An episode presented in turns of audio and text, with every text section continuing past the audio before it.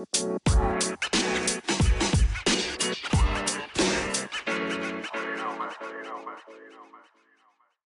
วัสดีค่ะ ยินดีต้อนรับเข้าสู่ MED Podcast นะคะ วันนี้อยู่กับแป้งประภาพันธ์นะคะสำหรับวันนี้นะคะ แป้งอยากจะ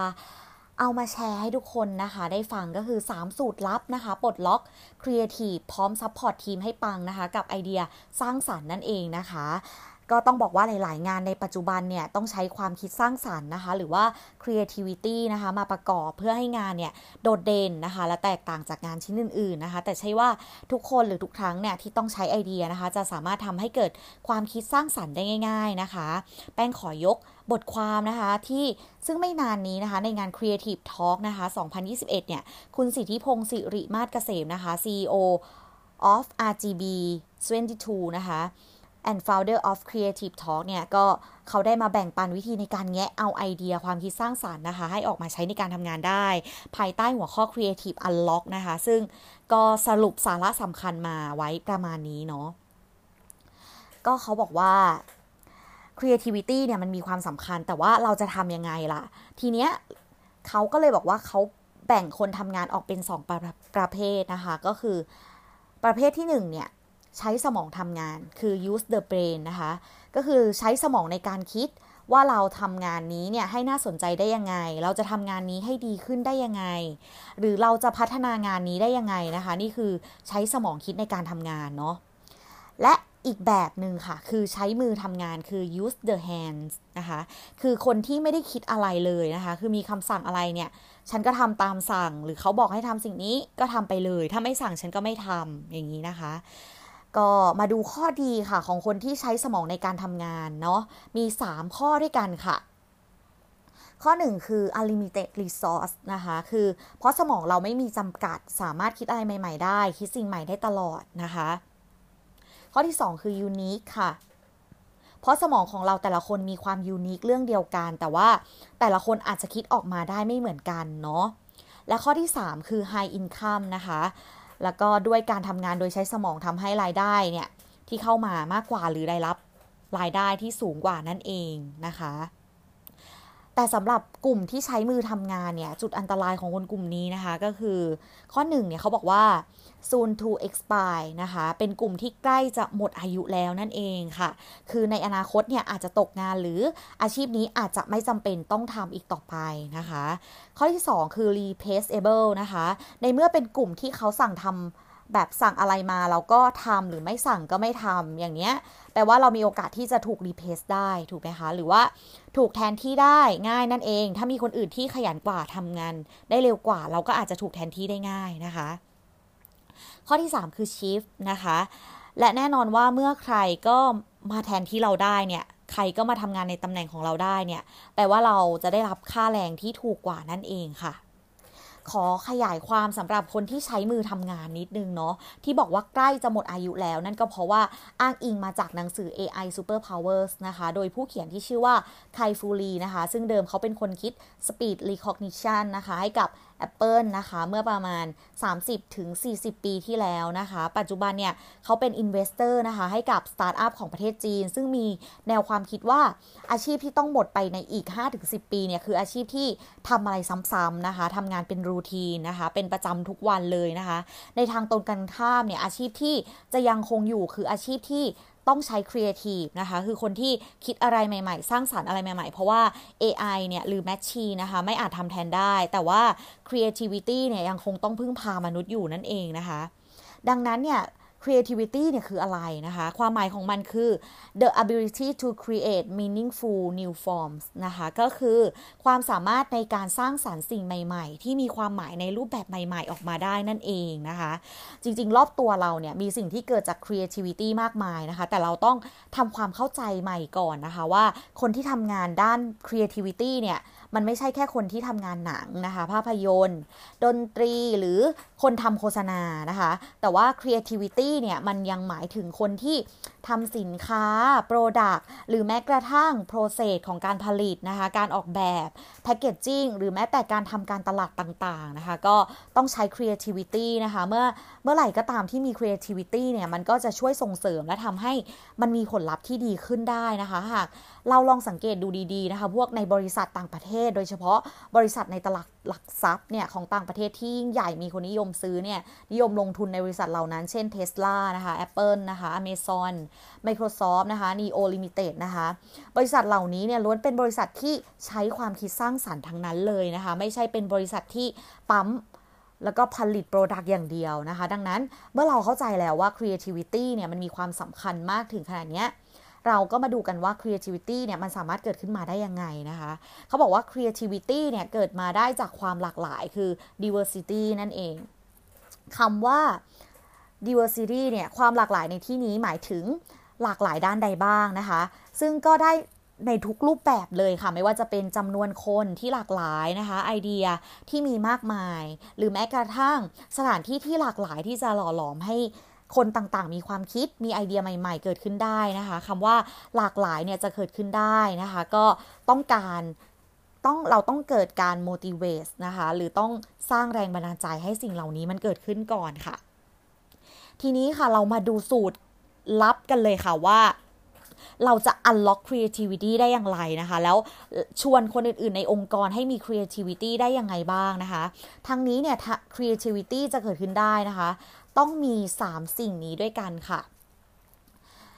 สิ่งแรกนะคะก็คือ imagination ค่ะ คือมีจินตนาการนะคะ คือมีความคิดที่มองออกไปแล้วเนี่ยอาจจะยังไม่เคยเกิดขึ้น ไม่เคยมีเลยในประเทศนี้หรือโลกใบนี้เลยนะคะ ข้อ 2 คือ knowledge นะคะ คือมีความรู้นะคะ บางคนมีจินตนาการแต่ว่ามีความคิดสร้างสรรค์ แต่อาจจะไม่มีความรู้อาจจะกลายเป็นเส้นบางๆ ของความคิดแบบเพอร์เจอร์ก็ได้นะคะสำหรับ 2 ข้อแรกเนี่ยมันมักจะมาพร้อม ๆ กันนะคะ คือต้องให้มีจินตนาการด้วยนะคะ โดยไม่เพอร์เจอร์ดังนั้นก็ต้องมีความรู้เข้ามาเกี่ยวข้องนะคะ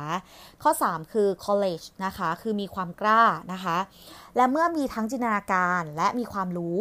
แต่ถ้าเราขาดความกล้านะคะ ไอเดียเหล่านั้นเนี่ยมันก็จะคลุกนะคะ อยู่ที่ตัวเราเองนั่นเองค่ะ มันก็จะไม่ออกไปไหนเนาะไม่กล้าไปพูดกับใครว่า เออไอเดียเรามีแบบนี้นะ ดังนั้นเนี่ยความกล้าเนี่ยจึงเป็นคีย์หนึ่งที่สำคัญเลยค่ะอ่าแล้วไอ้ทั้ง 3 อย่างเนี้ยมันจะเกิดขึ้นได้ยังไงนะคะ แล้วมันจะมี Impact มากขึ้น หรือมีพลังทวีคูณเนี่ยก็ต่อเมื่อ เราต้องมี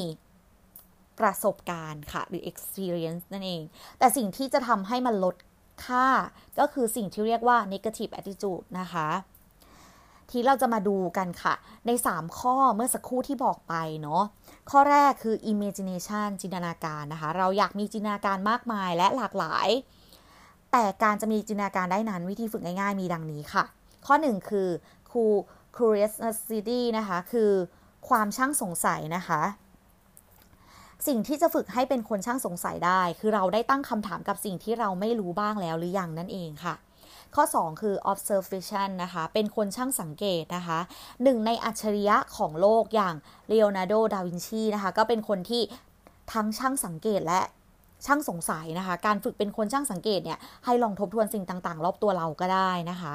ข้อ 3 คือ challenge นะคะ คือความท้าทายนะคะสำหรับการฝึกจินตนาการแบบทีมก็คือความท้าทายให้กับทีมนะคะ ทุกๆ ครั้งที่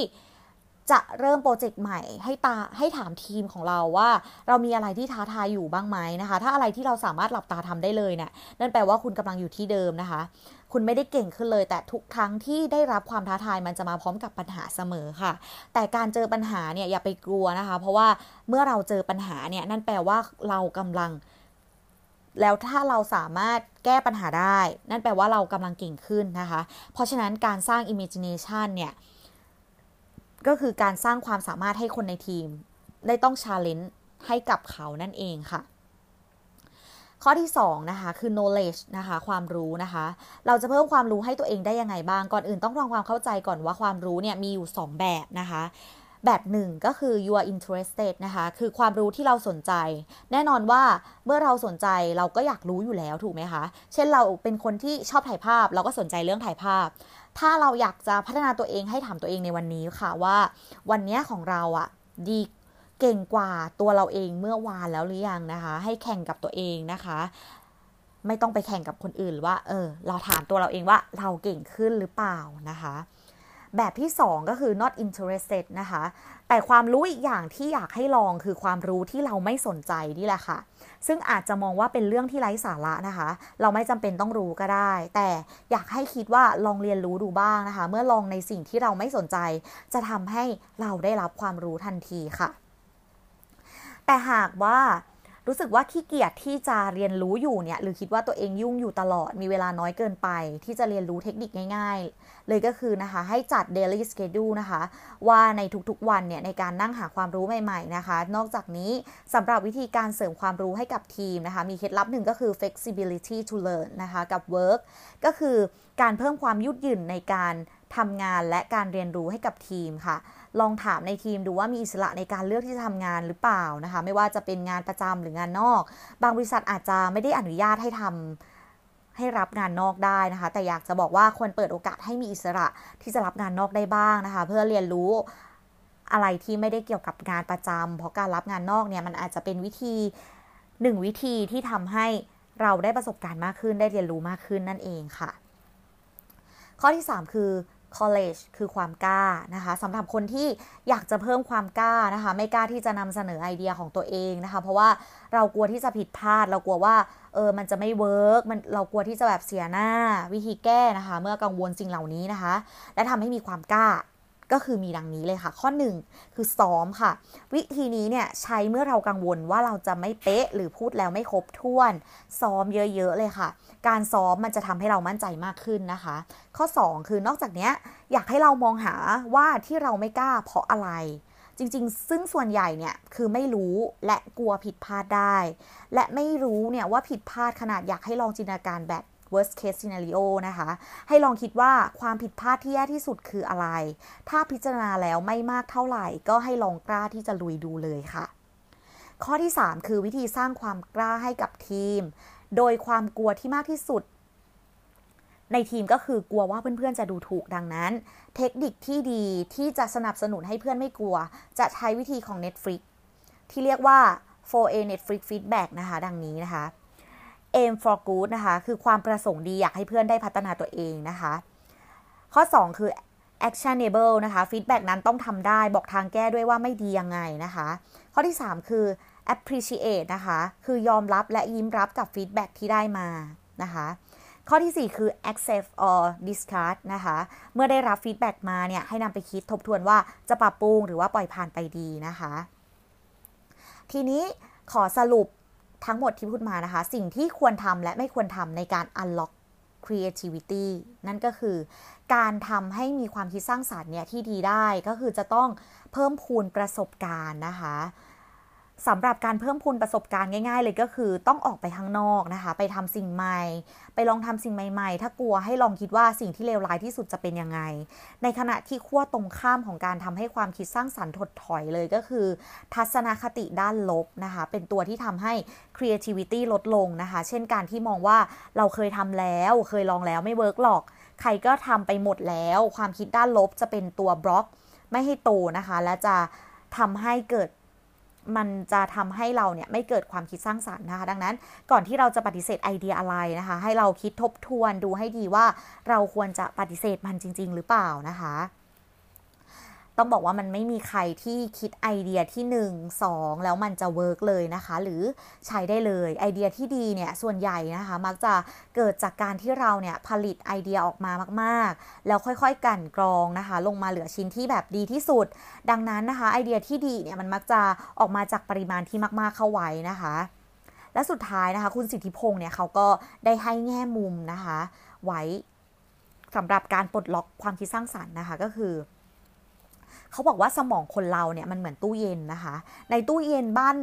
เราเนี่ยมันก็มีวัตถุดิบอะไรอยู่ในนั้นบ้างนะคะ เราสามารถที่จะทำกับข้าวได้ตามนั้นเนาะ ถ้าในตู้เย็นบ้านเรามีแค่ไข่ไก่ แน่นอนว่าเราอาจจะทำได้แค่ไข่เจียว ไข่ตุนไข่ดาว แต่ถ้าในตู้เย็นบ้านเรามีผัก มีหมู มีไก่ มีเส้น มีทุกอย่าง เราก็จะสามารถทำเมนูได้หลากหลายขึ้นถูกไหมคะ สมองเราก็เช่นเดียวกันค่ะ ถ้าเราอยากจะ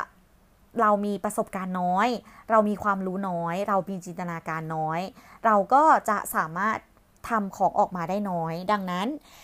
อยากให้ทุกๆคนนะคะ ออกไปหาประสบการณ์มาก ๆ เพื่อทวีคูณความคิดสร้างสรรค์หรือ creativity นั่นเองนะคะ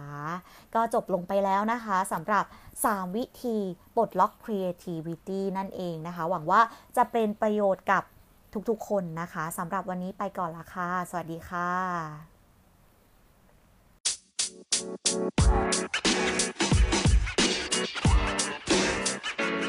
know, man. You.